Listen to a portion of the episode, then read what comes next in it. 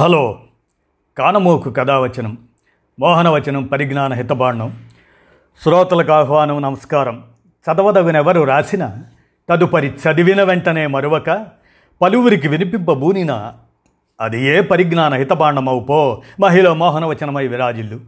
పరిజ్ఞాన హితబాండం లక్ష్యం ప్రతివారీ సమాచార హక్కు ఆస్ఫూర్తితోనే వాణిజ్యం వలస సామ్రాజ్యవాదం అనే రెండు శతాబ్దాల బ్రిటిష్ సామ్రాజ్యవాద పాలన అమాయక భారతదేశంలో మానవ చరిత్రపై చెరగని మరక అనే చారిత్రక సమాచారాన్ని ఈనాడు సౌజన్య రచనగా మీ కారమోకు స్వరంలో వినండి.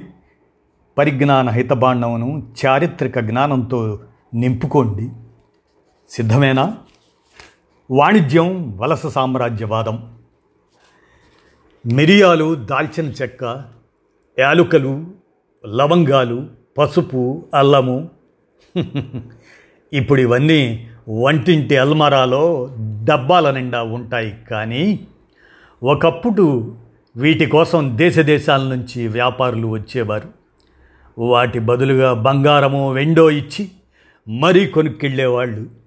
క్రీస్తు శకం ఒకటో శతాబ్దంలోనే ప్లినీ ద ఎల్డర్ అనే రోమన్ చరిత్రకారుడు మసాలా దినుసుల కోసం ప్రపంచం బంగారాన్నంతా మన దేశంలో కుమ్మరించేస్తున్నారని రాశాడు.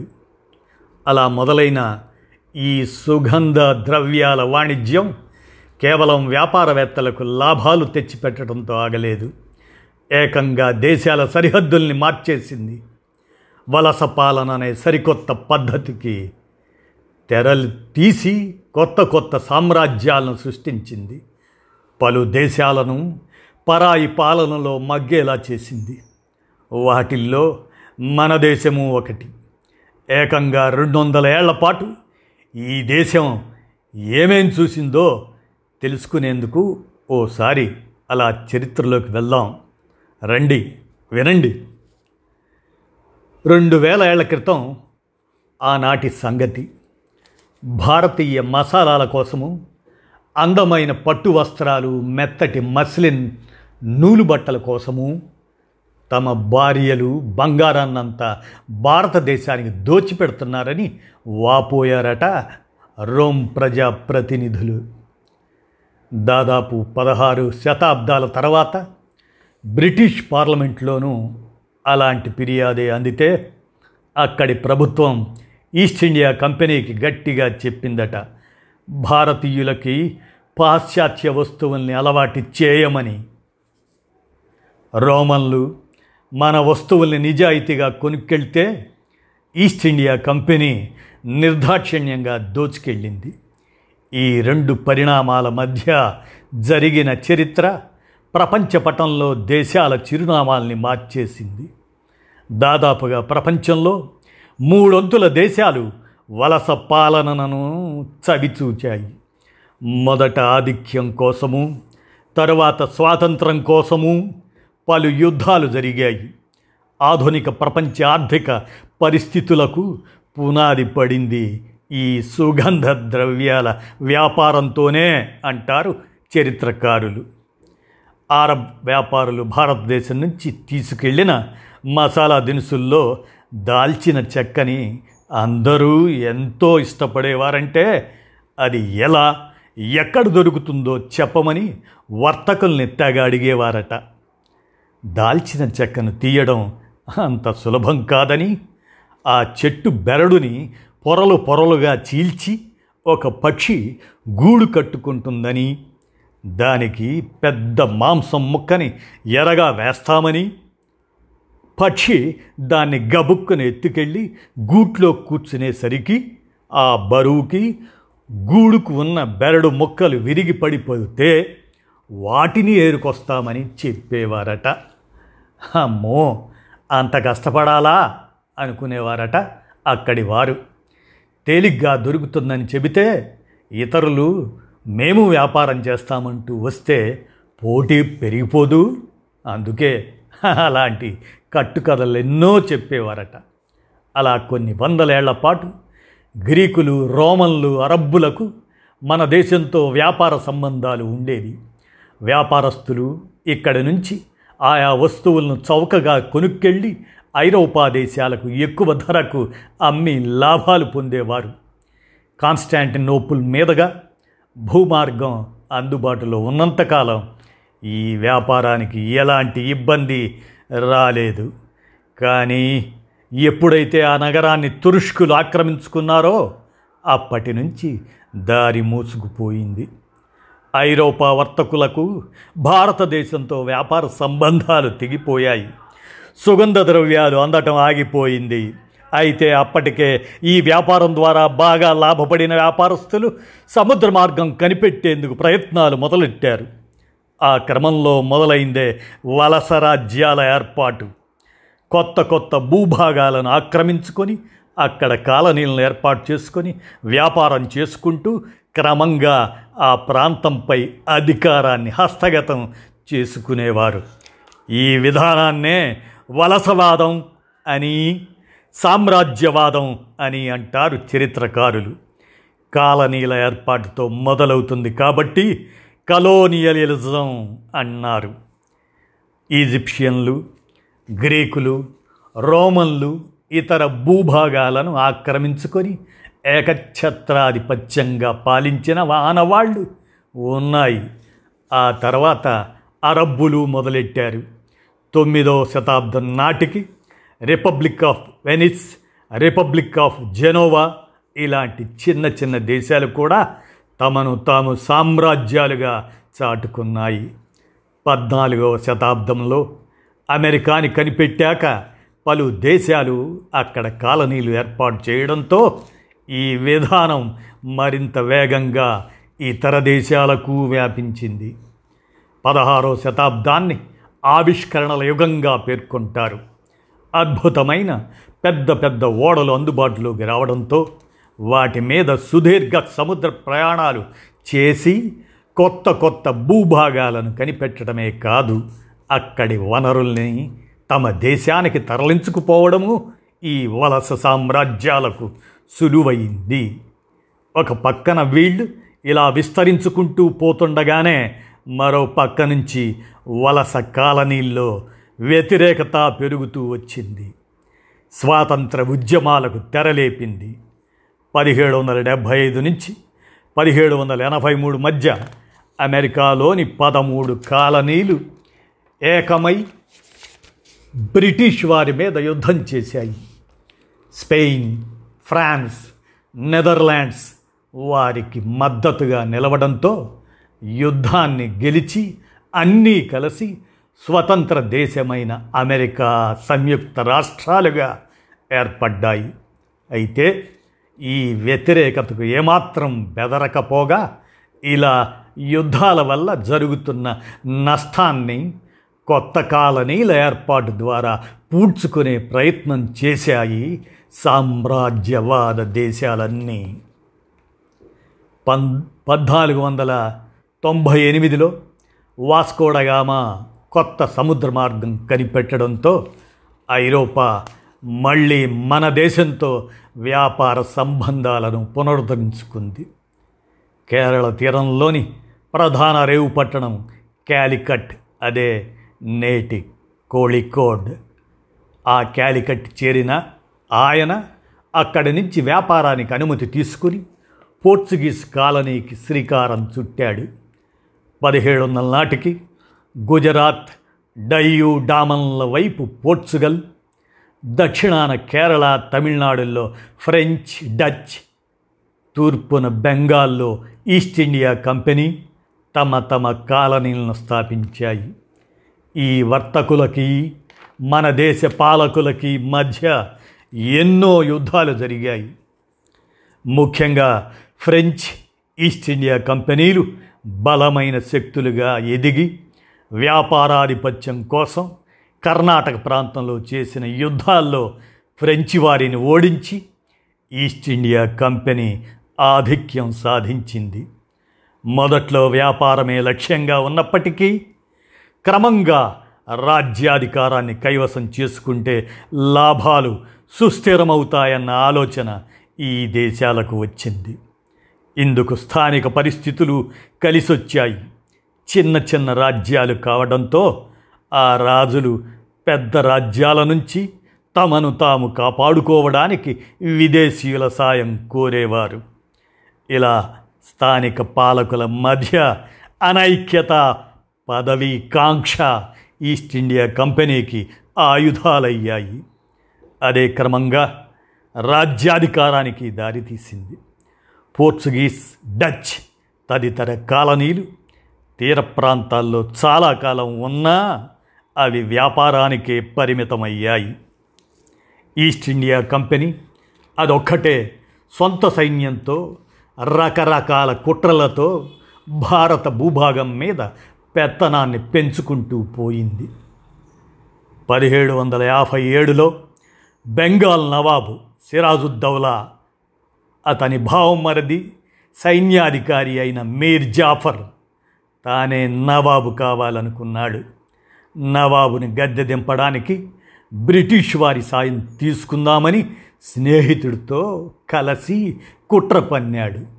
సాయం చేసినందుకు ప్రతిగా బెంగాల్ అంతటా వ్యాపార హక్కుల్ని ఇస్తామనడంతో బ్రిటిష్ వారికి ఇది మంచి అవకాశంగా కనిపించింది. నిజానికి నవాబు సైన్యం ముందు బ్రిటిష్ సైన్యం చాలా చిన్నది. కానీ నవాబు సైన్యంలోని వారే కుట్ర పనడం వల్ల చిన్న సైన్యం ముందు పెద్ద సైన్యం ఓడిపోయింది. మీర్ జాఫర్ గద్దెనెక్కి బ్రిటిష్ వారికి కీలుబొమ్మలా వ్యవహరించాడు. అది మొదలు తమ సత్తా తెలుసుకున్న బ్రిటిష్ నెమ్మదిగా ఉపఖండంలో ఒక్కో రాజ్యాన్ని తన కిందికి తెచ్చుకోవటం మొదలెట్టింది. అధికారాన్ని అడ్డం పెట్టుకొని అవినీతి అక్రమాలతో అడ్డగోలుగా దోచుకుంటూ అడ్డు వచ్చిన వారిని హింసతో అణచివేస్తూ వారసులు లేని రాజుల తదనంతరం ఆ రాజ్యాల్ని ఆక్రమించుకోవటం లాంటి తప్పుడు విధానాలతో రవి అస్తమించని బ్రిటిష్ సామ్రాజ్య స్థాపన దిశగా ముందుకెళ్తుండగా సిపాయిల తిరుగుబాటు రూపంలో కంపెనీకి మొట్టమొదటి గట్టి ఎదురు దెబ్బ తగిలింది. ఒక్క చిన్న సంఘటనతో మొదలైన వివాదం సిపాయిల తిరుగుబాటుగా తొలి స్వాతంత్ర సంగ్రామంగా చరిత్రకెక్కింది. ఎక్కడి నుంచో వచ్చిన బ్రిటిష్ వారు ఇక్కడ ఉన్నత పదవుల్లో విలాసంగా బతకడం స్థానికులు వారికి సేవలు చేయాల్సి రావడం కంపెనీ అనుసరిస్తున్న ప్రజా వ్యతిరేక విధానాలు అన్నీ కలిసి పేరుకున్న అసంతృప్తి తిరుగుబాటుగా మారగా దాన్ని అణచడానికి ఆరు నెలలు పట్టింది. లక్షల్లో సైనికులు ప్రాణాలు కోల్పోయారు. అప్పటికి బ్రిటిష్ కాలనీలన్నిటిలోకి పెద్దది సంపన్నమైనది భారత్ ఒక్కటే. అందుకే మరింత పకడ్బందీగా వ్యవహారం నడపడానికి ఈస్ట్ ఇండియా కంపెనీని రద్దు చేసి గవర్నమెంట్ ఆఫ్ ఇండియా చట్టం ఎయిటీన్ ఫిఫ్టీ ఎయిట్ ద్వారా నేరుగా బ్రిటిష్ రాజ్య పాలనలోకి తెచ్చారు భారత్ని. ప్రభుత్వ ప్రతినిధిగా గవర్నర్ జనరల్ని నియమించి వలస పాలనను కొనసాగించారు. ఒక్క రకంగా కాదు దేశాన్ని ఎన్నో రకాలుగా నష్టపరిచారు వలస పాలకులు. మనమేమి భారతదేశాన్ని ఉద్ధరించడానికి వెళ్ళలేదు. గంగ ఒడ్డునున్న సంపదను కొల్లగొట్టుకొచ్చి థేమ్స్ నది ఒడ్డున కుమ్మరించడానికి వెళ్ళాం అని అక్కడి చట్టసభ సభ్యులు మాట్లాడుకునేవారని చరిత్రకారులు రాశారు. బ్రిటిష్ వాళ్ళు ఏం చేశారంటే మొట్టమొదట ఇక్కడి చేనేత వస్త్ర పరిశ్రమను నాశనం చేశారు. కార్మికుల మగ్గాలను ధ్వంసం చేశారు. బ్రిటిష్ వ్యాపారులకు వారు కోరిన ధరకే వస్త్రాలను అమ్మాలి.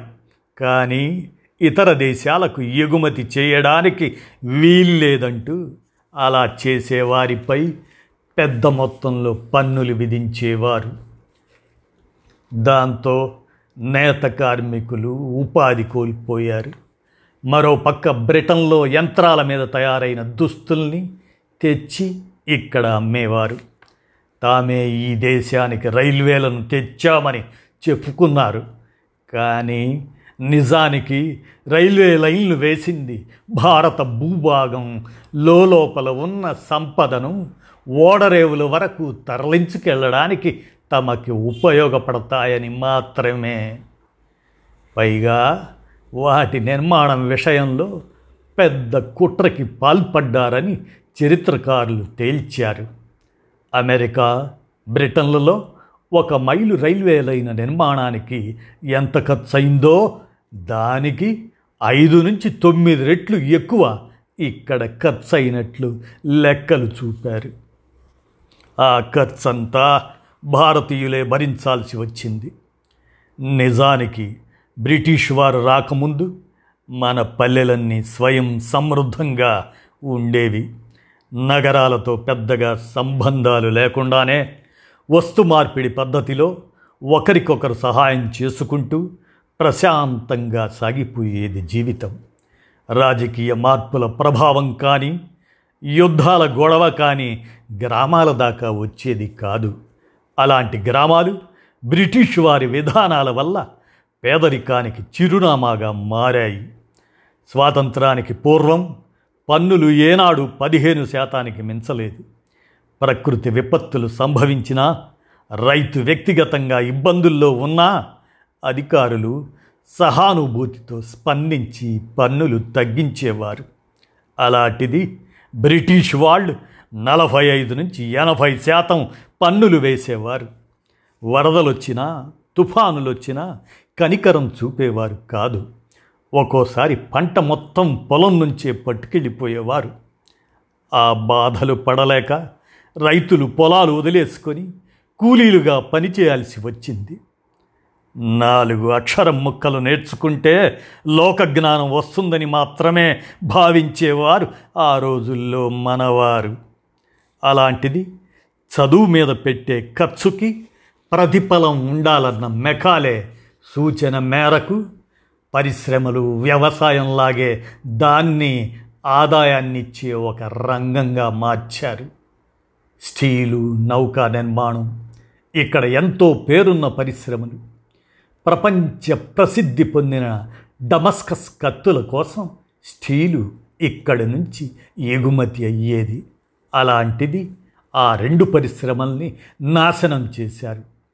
ఆఖరికి జంషెడ్జీ టాటా స్థాపించిన స్టీలు కంపెనీ విషయంలో కూడా నాటి పాలకులు నానా తిప్పలు పెట్టడంతో ఆయన జీవితకాలంలో అక్కడ ఉత్పత్తి ప్రారంభించలేకపోయారు. అంతేకాదు బ్రిటిష్ పాలన కారణంగా మన దేశం మిగతా ప్రపంచంతో పాటు పారిశ్రామిక విప్లవంలో భాగం కాలేకపోయింది. పంతొమ్మిదవ శతాబ్దం చివరి నాటికి బ్రిటన్కి ఆర్థికంగా అండాదండా అంతా భారతదేశమే. మసాలా దినుసులతో మొదలైన వ్యాపారం తేయాకు పొగాకు చక్కెర ధాన్యం వస్త్రాలు వజ్రాల్లాంటి ఖనిజ సంపద వరకు విస్తరించింది. బ్రిటిష్ వ్యాపారవేత్తలు వాటిని ఇక్కడి నుంచి చౌకగా తరలించుకెళ్ళి ఇతర దేశాలకు అమ్ముకొని లాభం పొందేవారు. ఆ డబ్బే పెట్టుబడిగా పెట్టి బ్రిటన్ తమ దేశంలో పారిశ్రామిక విప్లవాన్ని తెచ్చుకోగలిగింది. ఆ పరిశ్రమల్లో తయారు చేసిన సరుకునంతా మళ్ళీ తెచ్చి భారత మార్కెట్లోనే అమ్మింది. మరోపక్క ఆ దేశానికి చెందిన నిరుద్యోగులను ఇక్కడికి తీసుకొచ్చి ఉద్యోగాలిచ్చి ఉపాధి కల్పించింది. వారి ఖర్చంతా మన దేశం భరించింది. బ్రిటిష్ వాళ్ళు కొల్లగొట్టిన సంపదకి విలువ కడితే ఈ రోజుల్లో మూడు ట్రిలియన్ డాలర్లు. దాదాపు రెండు వందల ఇరవై ఐదు లక్షల కోట్ల రూపాయలు అవుతుందని భారతీయ రచయిత మిన్హాజ్ మర్చెంట్ ఓ సందర్భంలో వ్యాఖ్యానించారు. బ్రిటిష్ వాళ్ళు మన దేశానికి రాకముందు ప్రపంచ జీడిపిలో దాదాపు నాలుగో వంతు వాటా ఇరవై మూడు శాతం మన దేశానిదే కాగా బ్రిటిష్ది ఒకటి పాయింట్ ఎనిమిది శాతమే. వాళ్ళు వెళ్ళిపోయేసరికి భారత్ వాటా మూడుకి పడిపోగా బ్రిటిషర్ల వాటా పది శాతానికి పెరిగిందని పార్లమెంటు సభ్యుడు శశిధరూర్ తాను రాసిన ఎన్ ఎరా ఆఫ్ డార్క్నెస్ అనే పుస్తకంలో పేర్కొన్నారు. ఆర్థిక దోపిడీ సంగతి ఎలా ఉంచితే బ్రిటిష్ పాలకుల నిరంకుశత్వానికి భారత సమాజం కొన్ని కోట్ల ప్రాణాలను బలి చేయాల్సి వచ్చింది. అదొక్కటే కాదు. సిపాయిల తిరుగుబాటు నుంచి దేశ విభజన వరకు ఎన్నో సంఘటనలు. భారతదేశంలో బ్రిటిష్ పాలకులు సృష్టించిన రక్తపాతాన్ని మించిన నేరం మానవ చరిత్రలో మరొకటి లేదు అన్నాడు.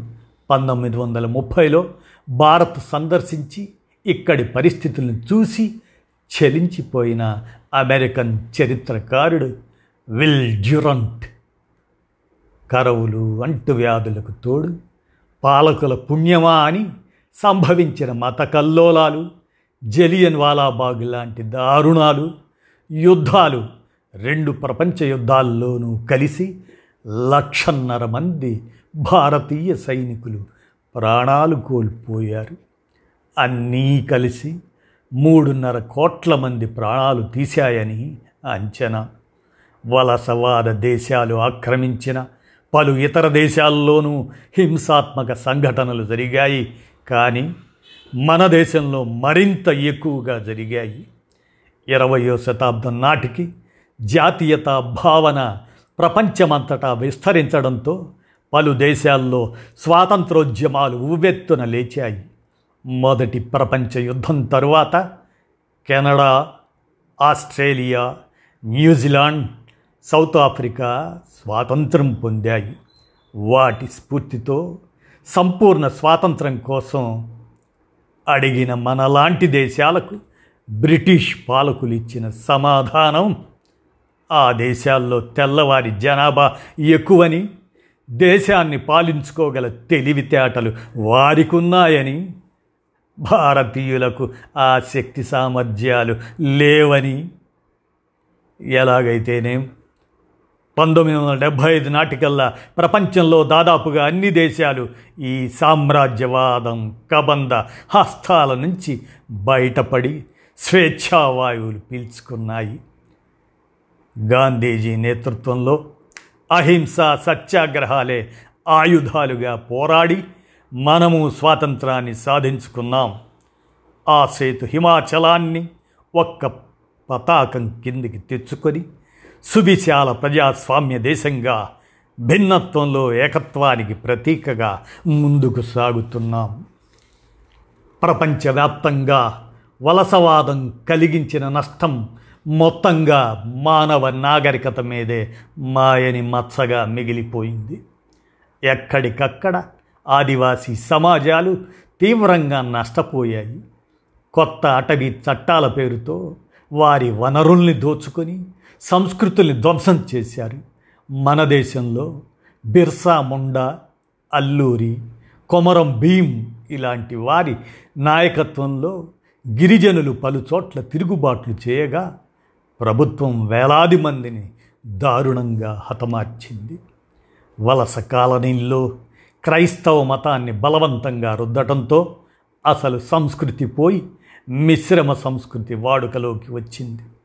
కొద్ది దేశాలకు పరిమితమైన బానిస వ్యాపారం ఖండాంతరాలకు విస్తరించింది. కోటిన్నర మంది ఆఫ్రికన్లను బలవంతంగా నౌకల్లోకి ఎక్కించి విదేశాలకు బానిసలుగా అమ్మారు. ఆ ప్రయాణంలోనే కొన్ని లక్షల మంది ప్రాణాలు కోల్పోయారట.